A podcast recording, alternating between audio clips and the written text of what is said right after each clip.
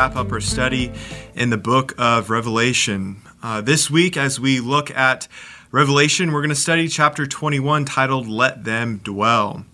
In this chapter, we read of God's promise of a new heaven and a new earth. Usually, when we study this specific text, our mind starts to wonder what will this eternal place look like for those who are in Christ? Now, at the end of most movie like stories, there's a moment of happiness as the characters in the drama ride away into the sunset, living happily ever after. We witness this mostly in Disney fairy tales when everything works out at the end and all things are restored in harmony. This sort of storyline has even played a role in how we expect things to work out in our own lives. We seem to believe the ending should be the best part of the story as if there is nothing else to expect and everything else is downhill from here. At the beginning of May, I got to marry my beautiful bride, Gabby. We met nearly two years ago, and ever since I met her, I knew our journey together was moving towards a day when we would become one flesh in marriage. During these months leading up to our special day, life became busy with all sorts of chaos as we planned our wedding day, and we eagerly imagined the moments when we would say our vows, committing ourselves to one another and making a covenant before the Lord, saying, I do. Through it all, we both couldn't wait for our wedding day. It is our happily ever after moment that we had been praying for and hoping for since we started. When it finally happened, we celebrated and rejoiced with friends and family for all that the Lord had done and was doing. We ate food, we danced the night away, and when all was said and done, our hearts were filled with joy. Yet, what I quickly realized is that our story was not over.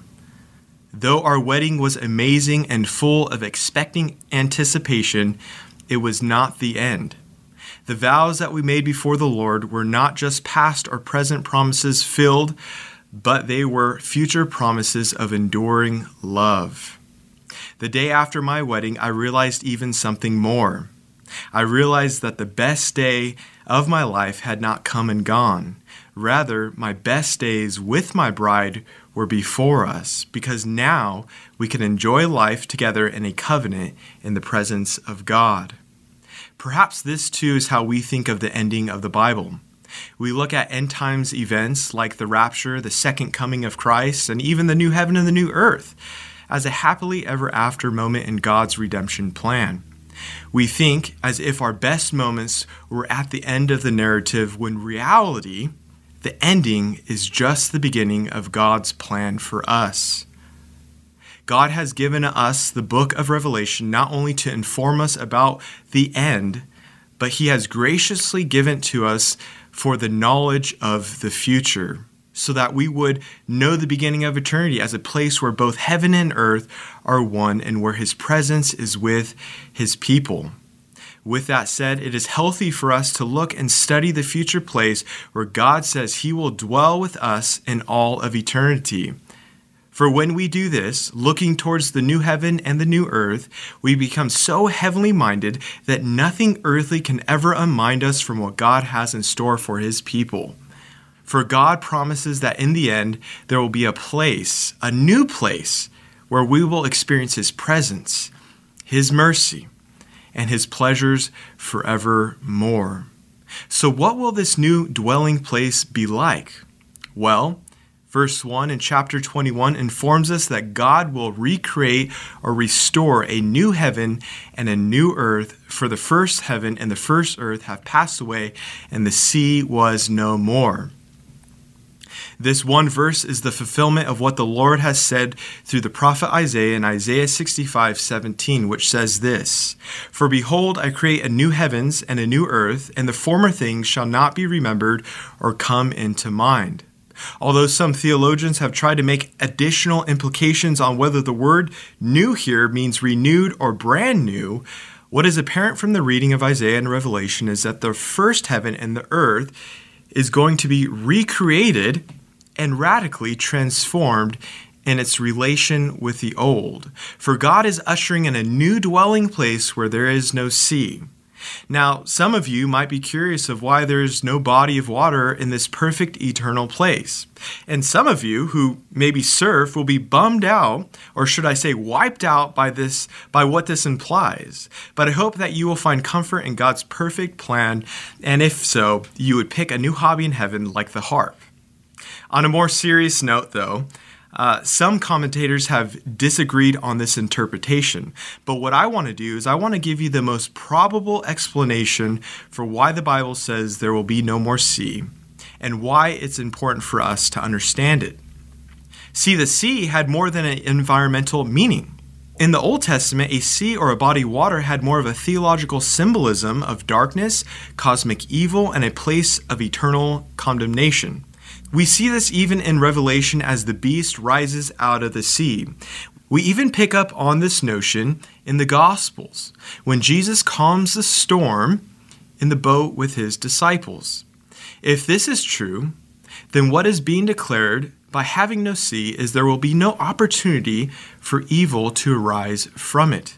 What the scriptures are teaching us is that the new creation, and heavenly place is where evil and darkness is completely absent and unable to inhabit creation. For the Lord has dealt justly with sin and rebellion by his second coming.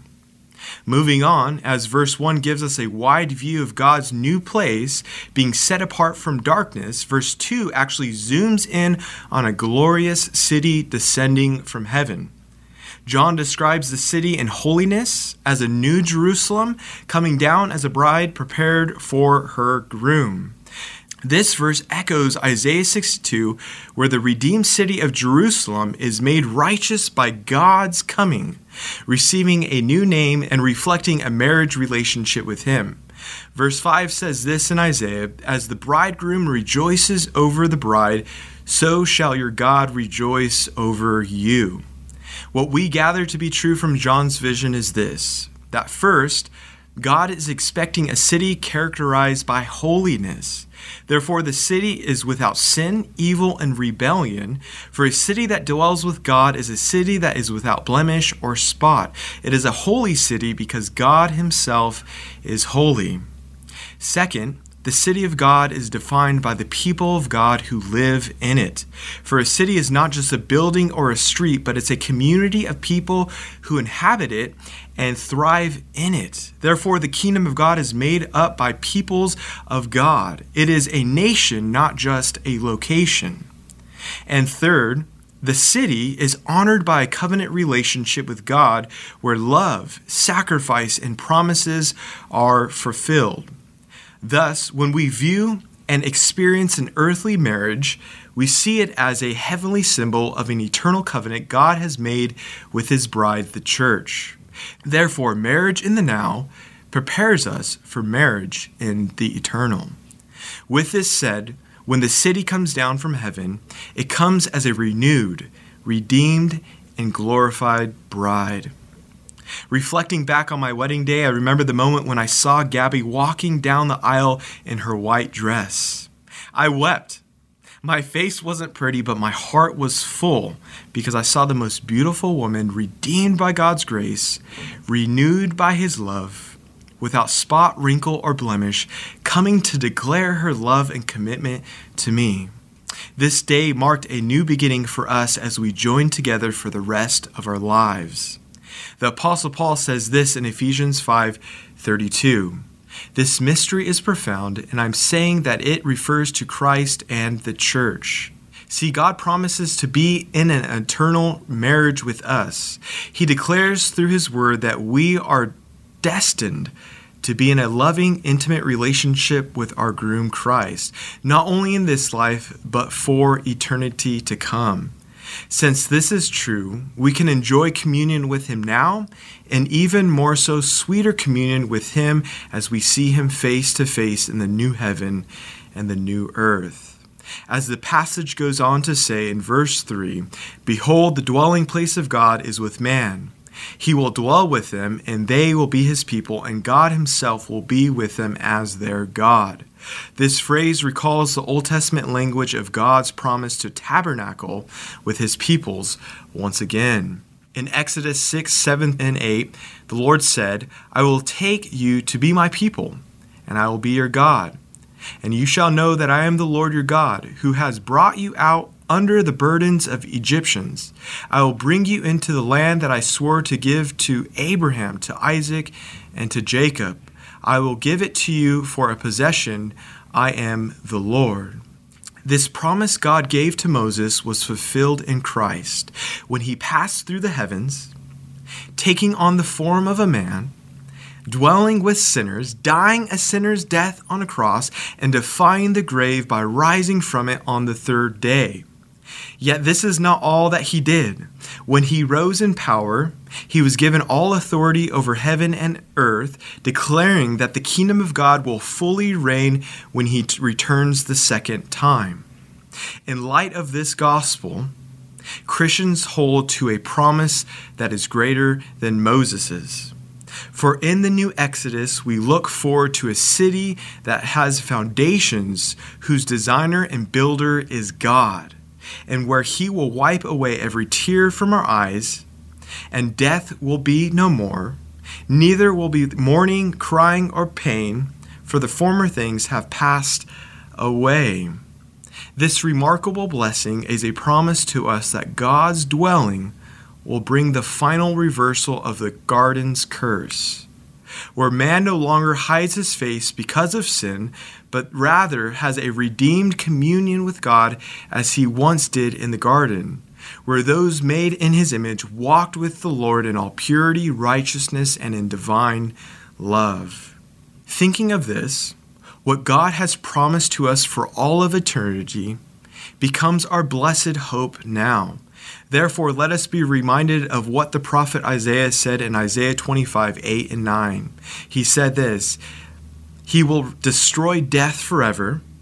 The Lord God will wipe away the tears from every face and remove his people's disgrace from the whole earth. For the Lord has spoken. On that day it will be said, Look, this is the Lord.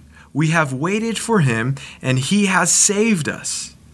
This is the Lord. We have waited for him. Let us rejoice and be glad in his salvation.